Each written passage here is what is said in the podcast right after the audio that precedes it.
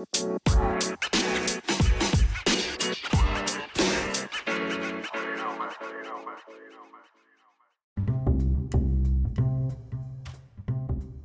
んにちは。マーブラジオのお時間です。マーブラジオは大阪より発信中。パーソナリティは私、シュンがお届けしてまいります。はい、というわけでマーブラジオ第56回となります。マーブラジオ第56回、今回はですね、えーこの前亡くなってしまった、えールイ・ヴィトンのデザイナー、オフホワイトのデザイナーのですね、バージル・アブローについてご紹介していきたいと思います。えーこの前ね、本当に悲しいニュースが流れました。金曜日ぐらいだったでしょうか。えー、本当に朝起きて、いつも僕ツイッターとか、えー、なんだろう、あのーインスタとかね、結構朝起きた瞬間によく見るんですけど、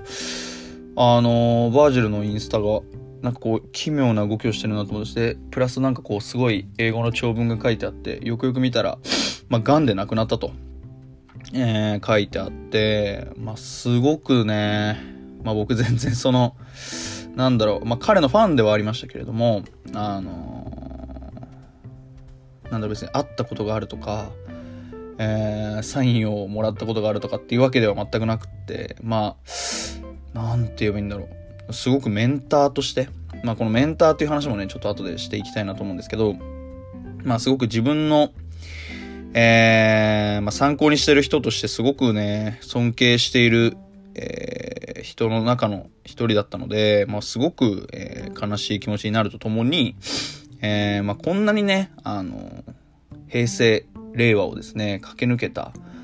えーファッションデザイナーはいなかったなという思いもありまして、まあ、今回は、えー56回マーブラジオですね、ヴァージル・アブロー、えーについてご紹介していきたいと思います。前回、えークラークスワラビーを取り上げてまいりました。で、そこでですね、あのーKITH の、えっ、とクラークスが当たりましたと。 KITH と、えっ、と、メジャーリーグベースボールの、えっ、と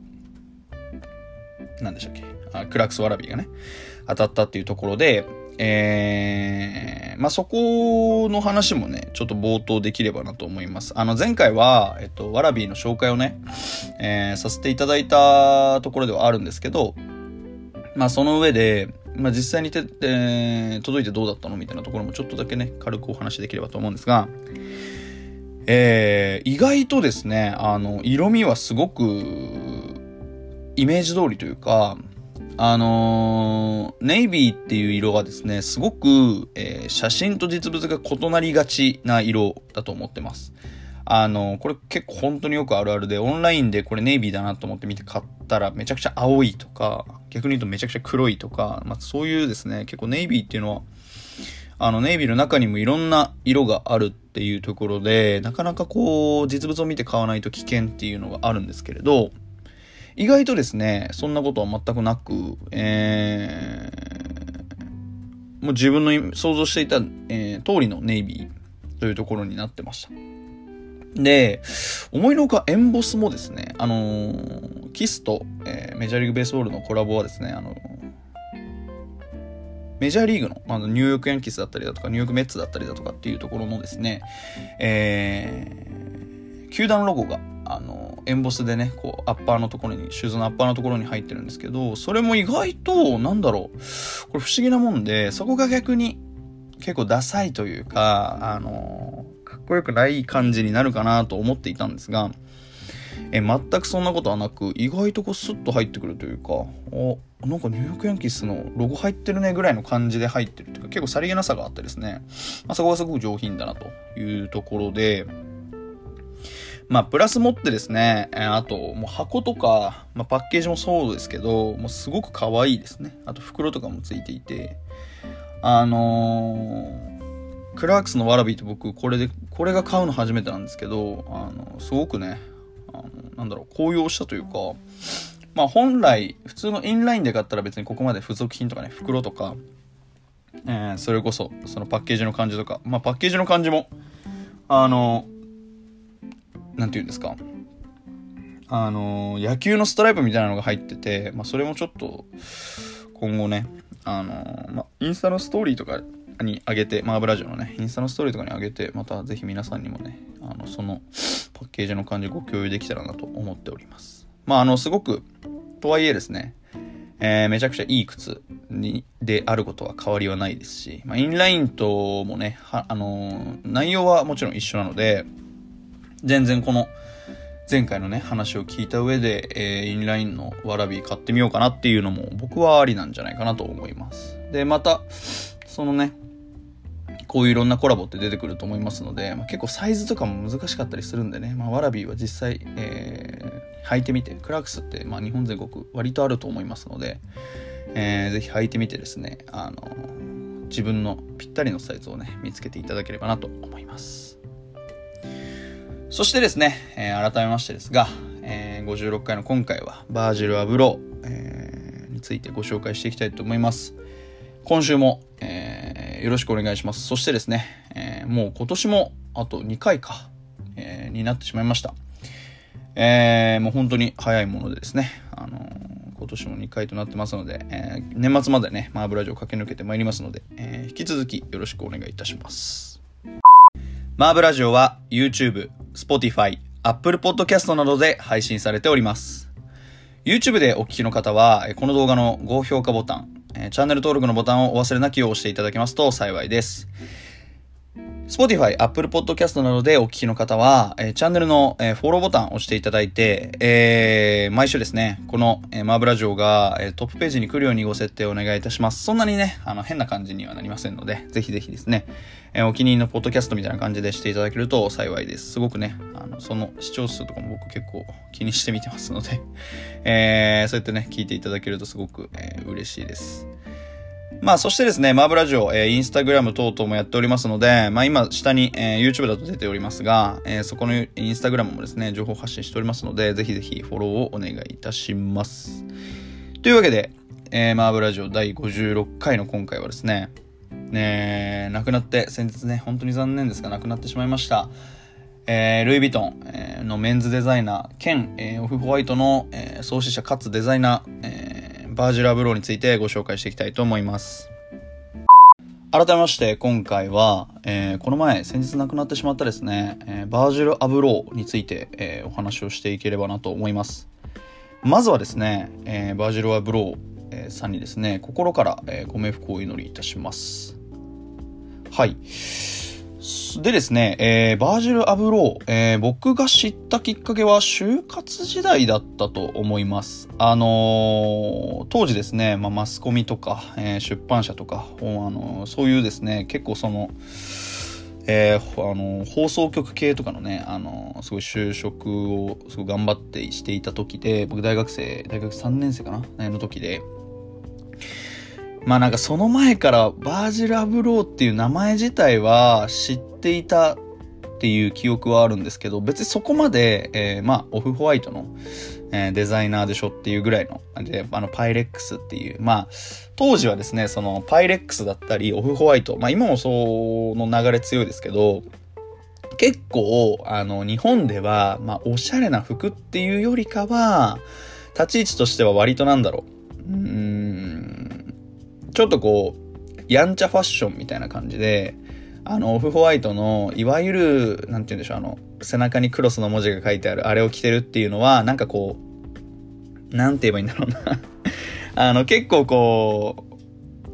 う、それを、が着たいだけでしょっていうか、そのファッションとして成立してないような人が着てるような、当時 Off-White ってイメージで、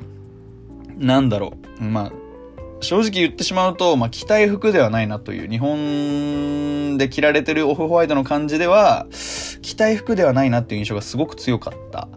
えー、ものになっていてですね、まあ、それを作ってるヴァージル・アブローっていう、えー、人がいるよっていう話は、えー、もちろん知ってはいたんですけど、まあ、日本での立ち位置がいかんせんそんな感じなので、えー、全くですね、えー、そのヴァージル・アブローっていうパーソナリティ自体に、まあ、興味が湧いてなかったっていうのが一つあります。なんですけど、えー、以前から、えー、マーブラジオでもお話ししている通りですね、あのー、まあ、僕すごく音楽が好きで、まあ、高校時代 DJ とかもやってたっていうところもあってですね、まあ、すごく、あのその時も音楽すごい好きだったし、まあ、就活の時すごいきつい時に、あの、音楽ってすごい助けられたなって思う存在なんですけど、まあ、えー、マスコミとか、そういう業界をですね、受けると、まあ、そのなんかもう、自分より、例えばじゃあ音楽に詳しいやつももちろんいるし、えー、まあそういうですね、なんかこう、自分より何々に詳しい人って結構こう、ポコポコポコポコ出てきたりするんですね。僕結構、いろんなものに自分詳しいなっていう自信は結構ある方なんですけど、まあそれをですね、完全凌駕するようなえー、オタクっていうか、まあオタク、外面オタクじゃないんですけど、あのー、なんでそんなこと知ってるんですかみたいなのを知ってる人間っていうのはですね、まあちょこちょこいて、まあそれが、えー、まあとあるですね、出版社を受けてた時に、あのー、知り合ったね、あの、人なんですけど、まあその人が、えー、なんだろうな、なん改めてなんかカニエ・ウエストを最近よく聞いてるみたいな話をされて、あ、カニエ・ウエストいいですよねと。まあカニエ・ウエストといえば、えー、まあ、このマーブラジオでもですね、あの、イージースライドで紹介した、あの、イージーの創始者ですね。イージーを作った人。まあ、この人いいよねっていう。で、この人ってもともとラッパーなので、まあ、えっと、ヒップホップね、えー、カニエ・ウエストいいよねっていう話に、えー、たまたまなってですね、えー、まあ、そのカニエ・ウエストをうまく流す DJ がいるんだよっていうところで、えー、その時にね、紹介されたのがこのバージル・アブローという人でした。で、僕、やっぱもともとオフホワイトのデザイナーとしてね、そのバージル・アブローっていう名前を知っていたので、あ、この人ってオフホワイトのデザイナーだよねみたいな話になり、そうそうそうと。えまあ、この人もどちらどちらかというと、結構 DJ もまあまあ有名みたいな話になってですね、うわ、知らなかったっていうのと同時に、えー、服、あんなにガシガシいい服、まあまあ本当にね、日本でも当時すごい流行ってました。すごいホワイトってね、着てる人多かったですよ。で、それに加えて、まあ、えー、世界でね、あのー、活躍する DJ でもあるとっていうのを聞いてですね、あ、これ結構、この人かなり多彩な人なのかもしれないっていう、まずちょっと感情が湧きました。あのー、両軸、結構、その、ファッションデザイナーで DJ もやってますって人ってまあいるにはいると思うんですけど、あの、どっちもこう、軸足として立っちゃう人ってあんまり僕いないっていうイメージで、まあもちろんファッションデザイナーっていうのはものすごく天才がやる、えー、商業だと思いますので、まあなかなかね、それどっちもどっち、どっちもできるっていうのはなかなかすごいことだと思うんですけど、まあ、その、そんな僕のイメージの中ですね、このバージュラ・ブローっていう方は、まあ、それをどっちもやってのけてるっていうところで、で、しかもこの当時、その、カニエ・ウエストの曲を、えー、これすごい綺麗に流れてるからこの動画見てほしいって言われて、まあ、その動画、今でもね、YouTube に上がってるんですけど、まあ、その動画、えー、よくよく見たらですね、トラビスの前座ですね、これ。2017年の、えー、トラビス、トラビス・スコットですね。トラビス・スコットが、えー、ニューヨークでライブするときに、えー前座をやってるのがその当時バージュラ・ブローっていうことで、まあもう、もう信じられないぐらい、えー、客層が、あの、客がね、上がってるっていうもう動画なんですけど、まあそこのね、動画1本ね、5分ぐらいかな ?5、6分なんですけど、まあ見てもらえればわかる通り、まあ、あの、すごく天才ですね。あの、彼は。あのー、まあ、DJ をやってた身からすると、まあ、あの、独特のビート感をやっぱ持ってってる方だなと思います。そのヒップホップを流した時に、ヒップホップだけで行く DJ って、まあ別に言ったら、普通、まあ別に誰でもできる DJ になるかなと思うんですけど、そこにね、ジャズを織り交ぜてきたりとか、ちょっとクラシックの要素を織り交ぜてくるっていうところが僕的にはすごいツボで、ツボだしやっぱり難しい部分だと思うんですよね。そういうクラシックの音楽ってなかなか、なんだろう。ビート感ももちろん全然違うし、だけどそこのビート感だったり、キーの感じだったりっていうのを、えー、うまくぴったり合わせて、えー、クラシックを織り交ぜながら、まあ、カニエ・ウエストだったり、トラビスの曲だったりっていうのをどんどんどんどん入れてくるっていう感じの DJ をね、まあ、6分の中ですごいわかるような感じでしてるんですけど、えー、まあ、それ見てもらったらわかる通りですね、まあ、非常に、あの、彼自身はすごく自分が、まあ、黒人であることっていうところをすごく全然その意識はされてなかったみたいですけど、やっぱりこれはですね、あの、なんだろう、日本、まあ僕はこういう DJ って日本人でしてる人ってあんまり見たことないかなと思いますね。あのなんかやっぱり、ビートの捉え方が独特というか、全然こう聞こえ方が違うんだろうなっていう DJ をするんですよね。だからそれがすごく、まあ僕にとっては羨ましいし、えー、なんかこう天才的だなと感じる、えー、シーンだったんですけど、まあ、それを聞いたときに、えー、わ、バージル・アブローってすごい天才かもって思ったんですよね。まあ今、今見てもやっぱ天才かもって思う、天才かもっていうか天才だなって思うんですけど、えー、まあそれで知ったのが僕、バージル・アブローっていう名前をね、しっかりと認知したのがそのタイミングだったなと思います。で、当時、えー、就活がその当時終わっ、えー、就職が決まって、で、家を引っ越して、みたいな感じで結構バタバタしてる時だったんですけど、まあ昔僕結構よく本を読んでいたので、あのー、SPBS だったかな？あのー、代々木上原、あの渋谷から代々木八幡の方に歩いていくとですね、まあ当時僕東京に住んでたので、えー、っとですね、あの SPBS 渋谷パブリッシングブックセラーズ SPBS というですね本屋さんが今も確か多分あると思うんですけどちょっと最近あの辺をね全く通ってないのでちょっとわからないんですが SPBS というですね、まあ、ちょっとおしゃれめな本屋さんがありまして、まあ、僕結構そこに寄るのが、えー、当時すごく好きで、えー、当時代々木八幡に住んでいたので、あのー、渋谷からですね代々木八幡に歩いて帰るときにそこにまあ日中とか、まあ、夜早めだったら結構寄ったりして、まあ、いい本ないかなとかって探したりしたんですけど、まあ、そこでですね、まあ、このバージュル・アブロー、えー、のことをですね、完全にこうファンというか、うわ、最この人すごいなって思うようなきっかけになるような、えー、出来事が起こります。まあ、これの話をね、次していければなと思います。まあ今日はですね、ちょっとこの熱量で喋ってると、まあ確実に30分は超えるなというところなんですけれども、やっぱり、まあ、まあ、これも何回も今日多分言うと思うんですけど、うん、まあバージルが亡くなったのってすごく僕残念だなというか、まあ本当に1週間とか2週間前までパリでね、ラジオ局組んで DJ やってて、うわ、やっぱラジオやってるわ、バージルと思ってすごい、なんだろうな、なんか自分のやってることを肯定されたというか、まあ、バーブラジオっていうね、そのラジオ僕1年ぐらいやってますけど、あのー、バージルがオフホワイトとかルイ・ヴィトンかな？のなんかのコレクションのタイミングでラジオ局を1週間だけパリでやってて、それがすごく、なんかこう、ああ、やっぱここでラジオやってくるんだっていうのがすごく僕逆に嬉しくて、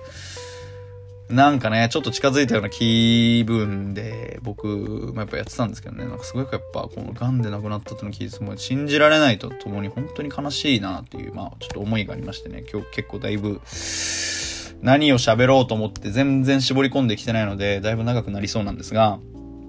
えー、そうです。SPBS でですね、まあちょっと僕これ時系列結構ぐちゃぐちゃな気がするんですけど、あのー、そこでですね、あの、複雑なタイトルをここにという本と出会います。で、この複雑なタイトルをここにっていう本は、えー、これバージルのですね、あのー、ハーバードでやった、あの、卒業、卒業スピーチかな？あ、それ、これ卒業スピーチじゃないのかな？あの、バージルの、あ、バージルごめんなさい。えっと、ハーバード大で、えっ、と、ハーバードってもうね、アメリカの有名な大学ですけど、え、そこで、えー、講演を、講演というか、授業をして、えー、バージルがした、えー、ことがあったですね。で、その、えー、講演の内容を全部こう文字起こしして、えー、スライドとともに何を喋ったかっていうのが書いてある本なんですよ。でね、これも本当にいい本で、あの、まあ、バージルがバージルたらゆえんというか、当時ルイ・ヴィトンのデザイナーだったのかな？多分違うんだよな。そう、多分まだこれルイ・ヴィトンのデザイナーじゃない時の話。当時、えっ、ー、と、多分この本を読んで思ったんですけど、あの、ナイキのザ・テン。てあったの皆さんご存知でしょうか、えー、ナイキのですね、あのー、ソールにエアーって書いてあったりとか、えー、あのナイキの有名な靴10足が、まあ、バージルの手によってですね、あのまあ、リメイクされたザ・テンというコラボが、えー、あって、10足、10種類のね、ナイキの有名なスニーカーが、えー、まあ、バージルの、まあ、あの、今でこそもう有名な感じですけど、あの、靴のね、タグ、赤いタグ、えー、をつけて、え、まあ、リリースされたというのがありまして、まあ、これの後だったと思うんだよな、これ手に取ったの。で、僕、そのナイキとのコラボをした時も、ものすごくまあ、感動してというか、この、ダブルカンマ、をつけるのってすごいなんか逆におしゃれだなみたいな。全部ヘルベチカっていう、えー、まあアメリカとスイスの共同制作のフォントがあるんですけど、えー、そのフォントをですね、ヘルベチカももうもう本当にあの鬼のように有名なフォントですけど、えー、そのヘルベチカを、えー、あえて使って、えー、全然今までと違うような、えー、ものに仕上げてくるっていう。で、またそういうね、赤いタグだったりだとか。で、彼の中には、まあ、ものすごくいろんなデザインソースがあって、おそらく。で、その靴一つにしても、まあ、スニーカー一つにしても、えーまあ、そこにじゃあソールに文字を書くとか、えー、ソールに赤いタグをつけるか、つけるとかっていうところをですね、彼のデザインソースっていうのは結構いろんなところに、えー、あるので、多分ここのこういうところから着想を得てこれ作ってるんだろうなっていうのをですね、まあ非常にこの、今紹介したこの複雑なタイトルをここにという本にですね、それを全部書いていて、まあ、僕、この本をですね、えー、まあ本当一、ものの1時間ぐらい、まあ薄い本なんで全然すぐ読めるんですけど、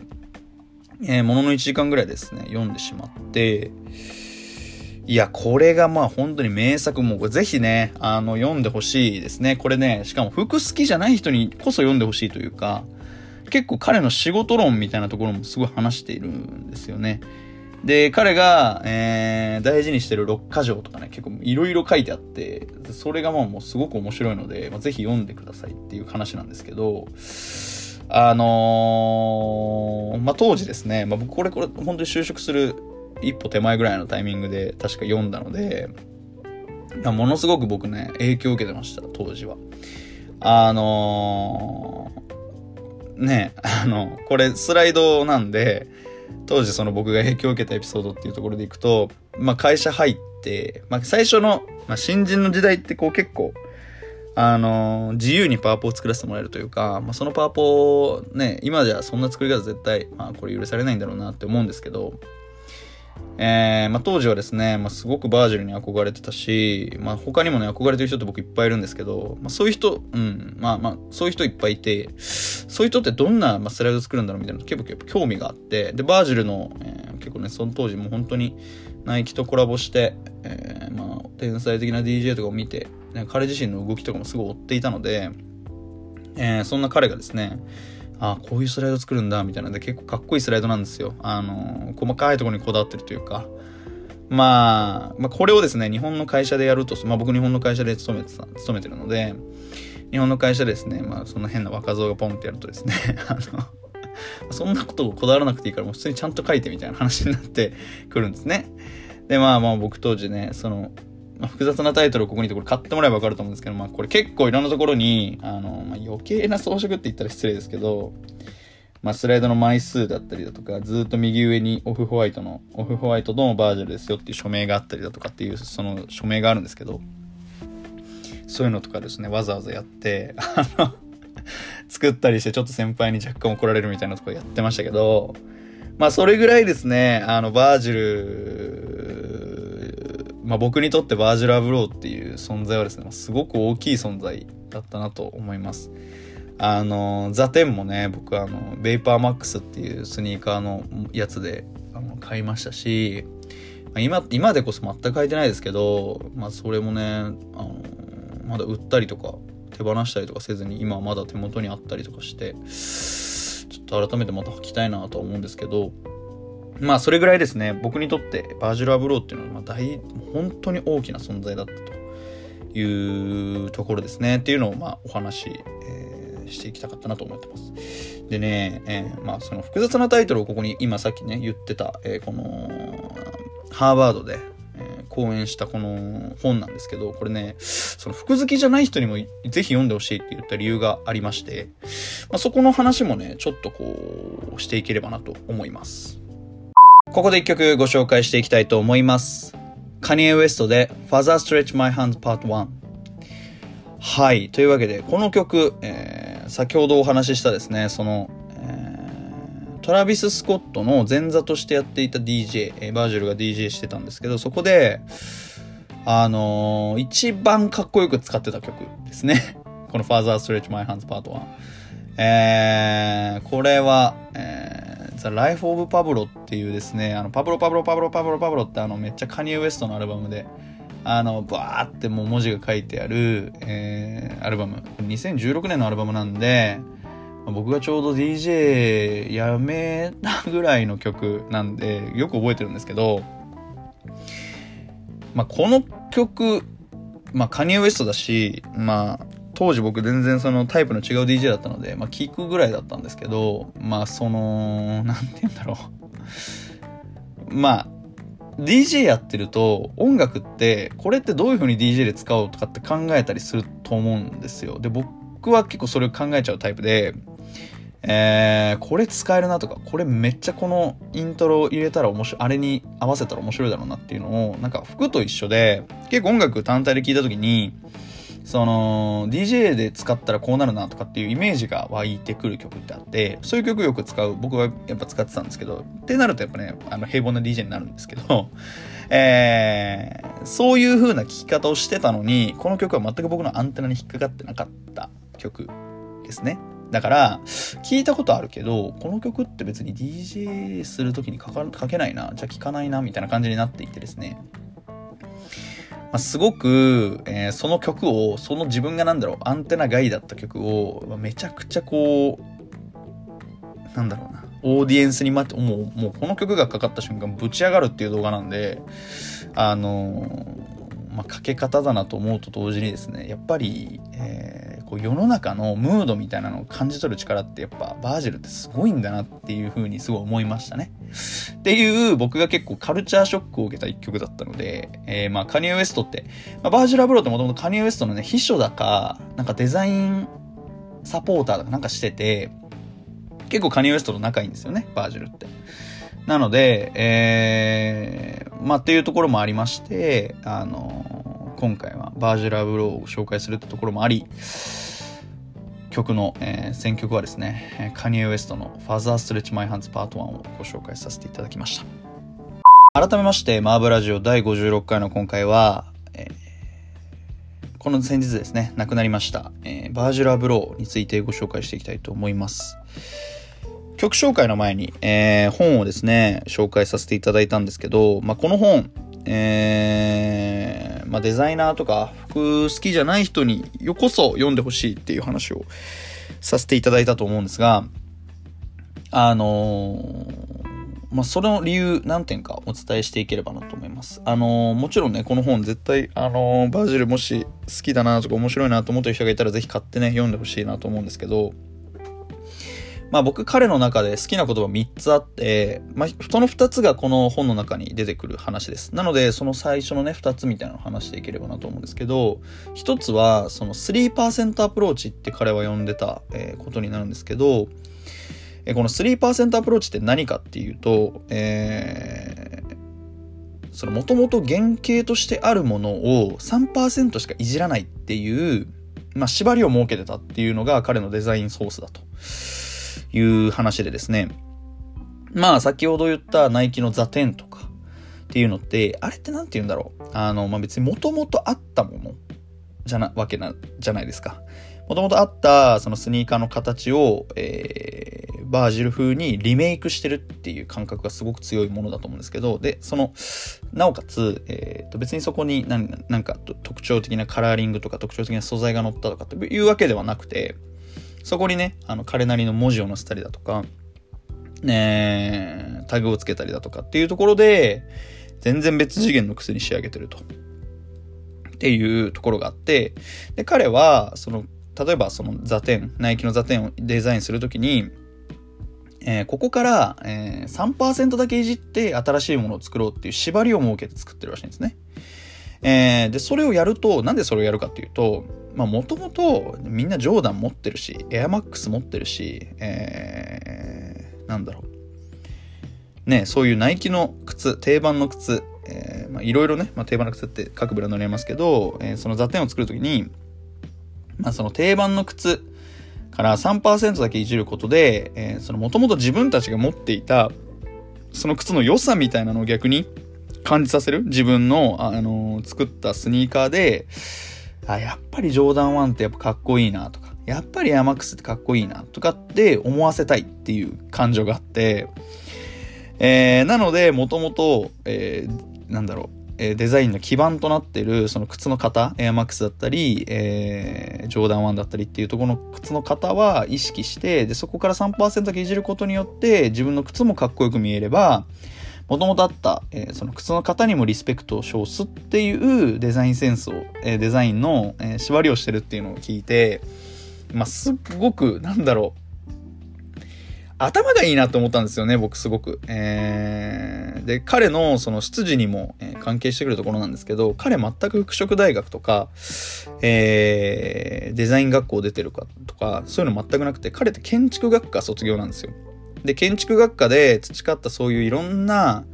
なんだろう、デザインの種みたいなところを、これって服にしたら面白いんじゃないっていう、それがたまたまファッションっていうルーツだっただけで、まあ彼って本当にいろんなね、あの、ところにアンテナを張ってるってイメージで、えー、そんな、えー、人がですね、一つ選んだのがたまたまファッションだったってだけで、まあ本当に IKEA とコラボしたりとか、もう本当にそのクロスボーダーな、まあジャンルにとらわれず活躍してるっていうところもあったし、かつですね、やっぱり普遍的なデザインセンスとか、普遍的なこうデザインの考え方とかっていうのがあったなと、まあこの本を読むとすごくわかるので、まあ、そうするとですね、あのー、別にそれが服じゃなく、服である必要って全くないんですよね。あの、ファッションである必要ってなくて、まあ、ファッションでもあれば、ラジオでもあるし、ラジオでもあれば DJ でもあるし、DJ でもあれば建築でもある。えー、またまた家具でもあるとか。まあもう本当に普遍的なその自分の根底の部分のそのものづくりに対する考え方を持ってるので、まあそれって別に何に対しても流用できちゃうっていうところがやっぱりすごいなと思いました。それがたまたま服だっただけなんだな、この人ってっていうのを読むとわ、えー、かるし、えー、その3%の考え方っていうのもすごく、えー、わかりますし、やっぱりファッションのその、なんて言うんだろう、前の、あのー、前時代で、そして前の時代ですごく伝説だったものに対してのリスペクトもあるし、えー、そこに対してやっぱり彼自身がすごくファンだったっていうところがあるんでしょうね。なのなので、すごく、あのー、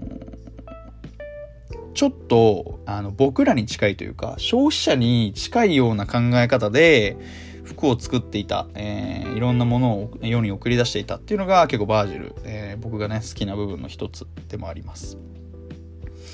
で、この本の中でもう一個、えー、いい言葉があって、えー、最後ですね、その、ハーバードの学生から質問されて、えー、こういうのってどうやって思いつくんですかと。っていうのを言ってるんですけど、そこでですね、彼は、えまあ、僕、未だにひらめいたことないんだよねっていうのを言ってるんですよ。だから、あのー、すごくね、僕それ聞いた時に、あこの人って別に天才じゃないのかもなってちょっと一瞬思ったんですよね。さっきも天才だ天才だってもう死ぬほど言いましたけど、えー、まあ、彼自身は全くひらめいたことがなくて、まあ、デザイナーとしてそれがちょっと自分の落ち度なんじゃない、落ち度というか、欠点なんじゃないかってすごい言ってるところがあって、だけど、えー、まあ、こういうものも作れるし、みたいな話に結局落ち着いていくんですけど、まあ、ひらめいたことがないってすごいですよね。まあ、彼がどれぐらいのレイヤーでひらめいてるっていうのかっていうところが、えー、まあ、もちろん一番あるんですけど、まあ、オフホワイトとか、えー、の始めたきっかけも、まあ、たまたまそれが服なだけで、まあ、これもしやれるんだったらやってみてもいいんじゃないかって思って、えー、やってダメだったらもう諦めようって思ってやってたらしいんですよ、最初。なんか、すごく地に足ついたストーリーっていうか、まあ彼自身がすごい天才だったかって言われると別に最初は本当にその、ね、あまあ、ね、その辺にいるような人と全く変わんないような大学生で、その辺にいる人と全く変わんないような立ち位置だったと。でも彼が一番違かったことっていうと、やったかやらないかだったっていうところが彼の一番の最後のオチで、僕はひらめいたことないけど、えー、これやれるんだったらやってみてもいいんじゃないかって思って実際にやったところっていうところが、えー、彼が一番伝えたかったところで、まあ、そこのね、この本の中にもすごく出てきます。その、そういう話って。あの、ナイキのその座点を開発した秘話とかっていうのを、あの言うんですよ。あの、今までも全く言ったことないようなことを、その中で言っていたりとかして、まあ、すごく、あのそれを何で言うんですかっていうのを聞かれた時に、いや、僕はこの、えー、こういったエピソードに、まあ、感化されて、えー、いろんなね、デザインがいろんなところで爆発してって、またそのデザインソースが、えー、自分のね、あのデザイン、あ、そういったまたその爆発したデザインがまた自分のデザインソースになってくるから、まあ、皆さんに共有してますよっていう話をしていて、まああの、彼のそのデザインソースっていうのは本当に世界中の、えー、いろんな言葉、まあ、インスタの画像、もう本当にいろんなところが彼のデザインソースになっていたんだなと感じさせる、えー、一幕というかシーンだったなと思います。で、最後。もう一個すごい好きなのは、まあ、ちょっと1個目の話とちょっと似てくるんですけど、nothing new って言葉があって、まあこれ簡単に言えば新しいものはないっていう意味なんですけど、えー、まあ彼はですね、そのだからやっぱひらめきを自分は持ってないっていう思いと、えー、なんだろ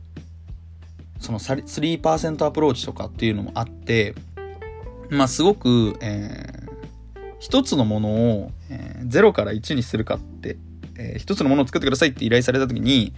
0から1にするかっていうよりかは、彼は100のものを120にする力の方がすごい長けてるんだろうなって思ったんですよね。で、これって、あのー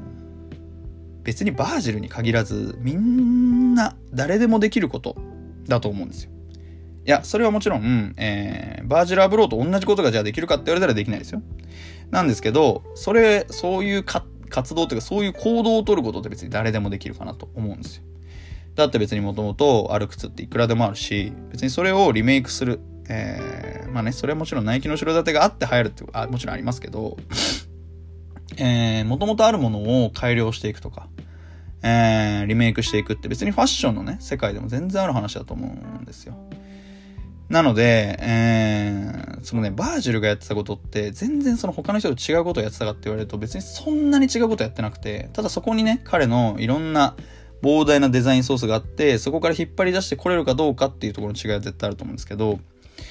えー、そういうね、あの、彼がやっていたことって、僕らが服を考え、服、どういう服着ようかなっていう風に考えるときとね、全く一緒だなと思ってて、で、やっぱりファッションが好きだと、なんかこのポケットのここいらないな、切っちゃおうとか、袖いらないな、切っちゃおうとかって、本当にファッション、まあ、僕はあんまやらないんですけど、服好きな人ってたまにやったりするじゃないですか、リメイクとかね。それとね、何ら変わらない、あの、アクションだったと思うんですよね。でそのプロセスが彼の方が、まあね、彼がすごいやっぱり長けてたってところではあるんですけど、まあ、何が僕は言いたいかとですね、言いたいかというとですね、まあ、これはね、あのー、このラジオとかにも通ずる話なんですけど、まあ、とりあえずやってみるっていうのはすごい大事なことだなって思ったんですよね。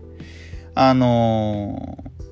もともとすごく天才だなと思っていたバージュラ・ブローがこの講演をやっていた本を読んで逆にこの人天才じゃないかもとか逆に言うと努力の天才かもってすごい思ったんですよ。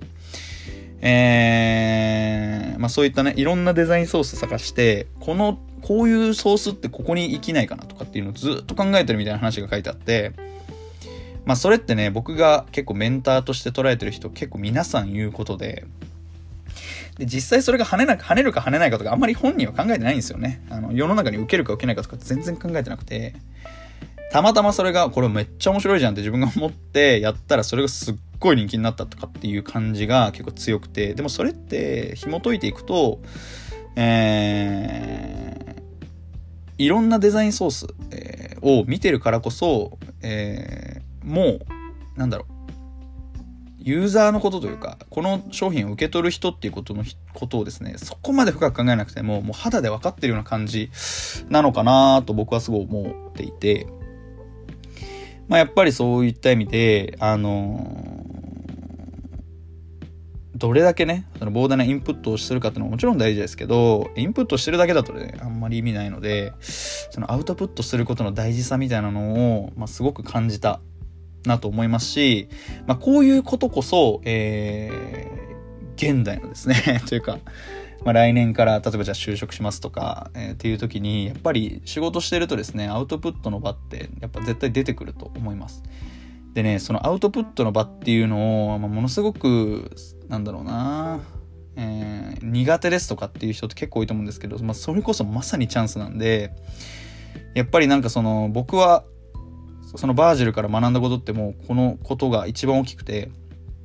まあ本当にアウトプットすることの大事さまあ、マーブラジオっていうラジオやったのもそうですし、まあね、いろんな、このラジオにもいろんな方出てくださいましたけど、その方とコンタクト取るとか、まあ、本当にとにかく動くってことの大事さっていうのをですね、すごくこのバージルから、えー、感じて、で、当時はまだね、バージルってルイ・ヴィトンのデザデザイナーじゃなくて、その時はキム・ジョーンズっていう、今ディオールのデザイナーやってる、えー、まあ、この人もかなり伝説的なデザイナーが、えー、当時、えー、ヴィトンやってて、えー、その時に、えー、と、シュプリームとやったのかな？で、えー、一躍ね、またビトンがガンと戻ってきて、そこの戻ってきたタイミングでバージルに引き渡されるっていう、もう本当に、この人は本当にスターダム乗り上げていくなって思って、まあ、本当にどんどんどんどんこの人に近づきたいと思いながら、たまたまやっぱ自分の尊敬する人が、同じ世界に生きていて、やっぱりその人といつか会いたい、いつか一緒に仕事したいとかってやっぱ思って頑張ってはいましたけど、まあ、残念ながらね、亡くなっちゃって、あの、本当にね、なんだろ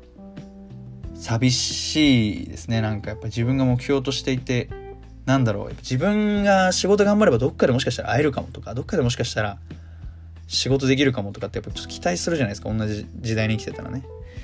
なんで、まあすごくそのチャンスが失われた寂しさもありますし、まあ本当に自分と同じ視座も持ちつつ、なんだろう、この視座ってすごい、こういう視点ってすごいよくわかるなっていう共感できるようなことを彼自身が思ってるのにもかかわらず、えー、かかわらずというか思ってるるのに彼はルイ・ヴィトンのメンズのデザイナーまで上り詰めてるってところでなんかこういういろんな視点を盛り込んでったらルイ・ヴィトンのデザインになれるんじゃないかなとかっていうこう自分がですねスーパーマンになったような気分にもさせてくれるっていうかもうこれすごいえー方だったですね僕の中からすると。なので、まあ、彼のことを僕はメンターと呼んでいて、まあ、メンターってどういう人かっていうと結構こう人生の指標として参考にしてる人みたいな意味なんですけどまあそう彼のことをすごいメンターだなと思って生きていた僕わけなんですけどまあね本当に亡くなっちゃってまあだいぶこの話も熱量多く喋ってしまったのでちょっと次エンディングでね、えー、彼のまあ最後なんか話せればなと思っております。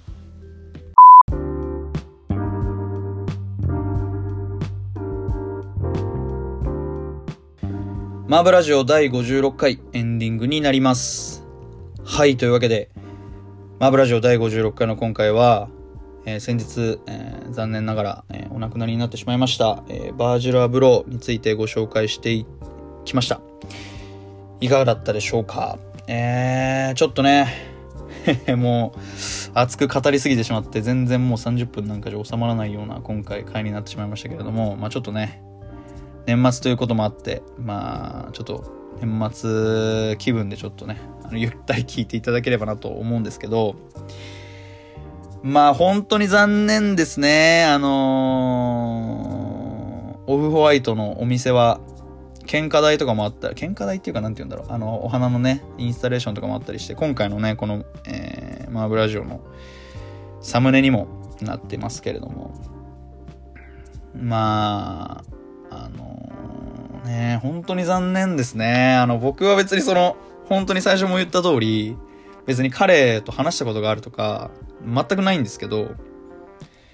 まあ本当に彼の書いてる文章さされてるインタビュー、えー、ま、インスタもそうですけど、すべてやっぱもうかなり名答してたので、すごい好きだったので、えー、まあ本当にね、まあ自分の、あのもともと、まあ、メンターって言葉の意味って全然亡くなった人にももちろん使えるんで、あれなんですけど、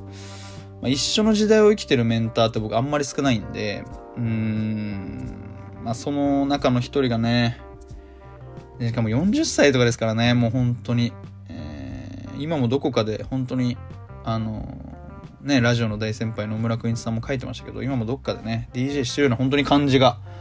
するなと思いますね。で、まあ本当に、まあこの彼が亡くなったことを受けて、うーん、なんか改めてオフホワイトとかちょっと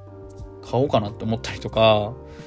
ルイ・ヴィトンのなんかね、彼がデザインしたものなんか一つだけでもね、身につけたいなってすごい思うんですけど、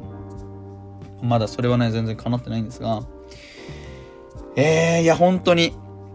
まあ僕は、だから本当にね、逆にここまで、なんだろう、会ったこともない人に悲しい思いができるのですごいなって僕も自分で思うんですけど、あのー、多分ね、これぐらい思ってる人って多分世界にくっさらほどいると思うんですよ。彼自身のことがすごい好きで、えー、尊敬しててっていう人って、多分本当にね、何万人っていると思うんですよ。まあもちろん彼のファンもいると思うし。で、まあやっぱりそれ、まあなんだろうな、その彼がいろんな残したこととかっていうのって、やっぱ未だにね、まあもちろんこういう世界なのでアーカイブされていくと思います。で、やっぱそういう、まあもももちろんアウトプットされたものも大事ですけど、まあ僕は彼の考え方がすごい好きだったので、まあ、そういう考え方っていうのをですね、なんかこう、ああいう改めて本とか、YouTube とかに上がってる動画とかっていうのをですね、見て、忘れないようにね、するっていうのが、やっぱり一番の彼に対する弔いになるのかなと思って、えーまあ、この本はね、大事に、あの今回紹介させていただいた複雑なタイトル、ここにという本ですけど、この本はね、大事に、あの何回も何回も読んで、まあ自分の仕事なのか、いろんなね、こういうラジオなのかわからないですけど、そういうところにいろんなね、こう自分の人生の中で役立っていくことが、彼の一番の弔いになるのかなと、えー、思いました。まあ僕がね、今回は本当にヴァージル・アブロー大好きだったので、紹介させていただきましたけど、まあ本当に、あのー、多分僕が今ヴァージルに対して思ってる知識だったり、えー、感情だったりっていうのは、まあ感情わかんないですけど、まあ、知識っていうのは、まあ、僕は本とか、あの、本当にネットとか、もう本当にそれだけなので、まああの、バージルね、あの、いろんなアートワーク残したりとか、いろんなインタビュー残したりとかしてますので、ぜひぜひそういうところも読んで、えー、いただければなと思います。はい、というわけで、今回第56回はですね、若干、えー、なんか寂しい感じになってしまいましたか。オフホワイトの創始者兼デザイナー、えー、現ルイ・ヴィトンの、えー、メンズデザイナーをやられていて、えー、先日お亡くなりになってしまったバージル・アブローについてご紹介してまいりました。改めてにはなりますが、えー、YouTube でお聞きの方はこの動画のグッドボタン、えー、チャンネル登録のボタンをよろしくお願いいたします。えー、Spotify、Apple Podcast などでお聞きの方は、えー、チャンネルのフォローボタンを押していただいて、えまたこちらもね、応援いただけると幸いです。それではマーブラジオ、今回もお相手はシュンがお送りいたしました。また来週お会いいたしましょう。さようなら。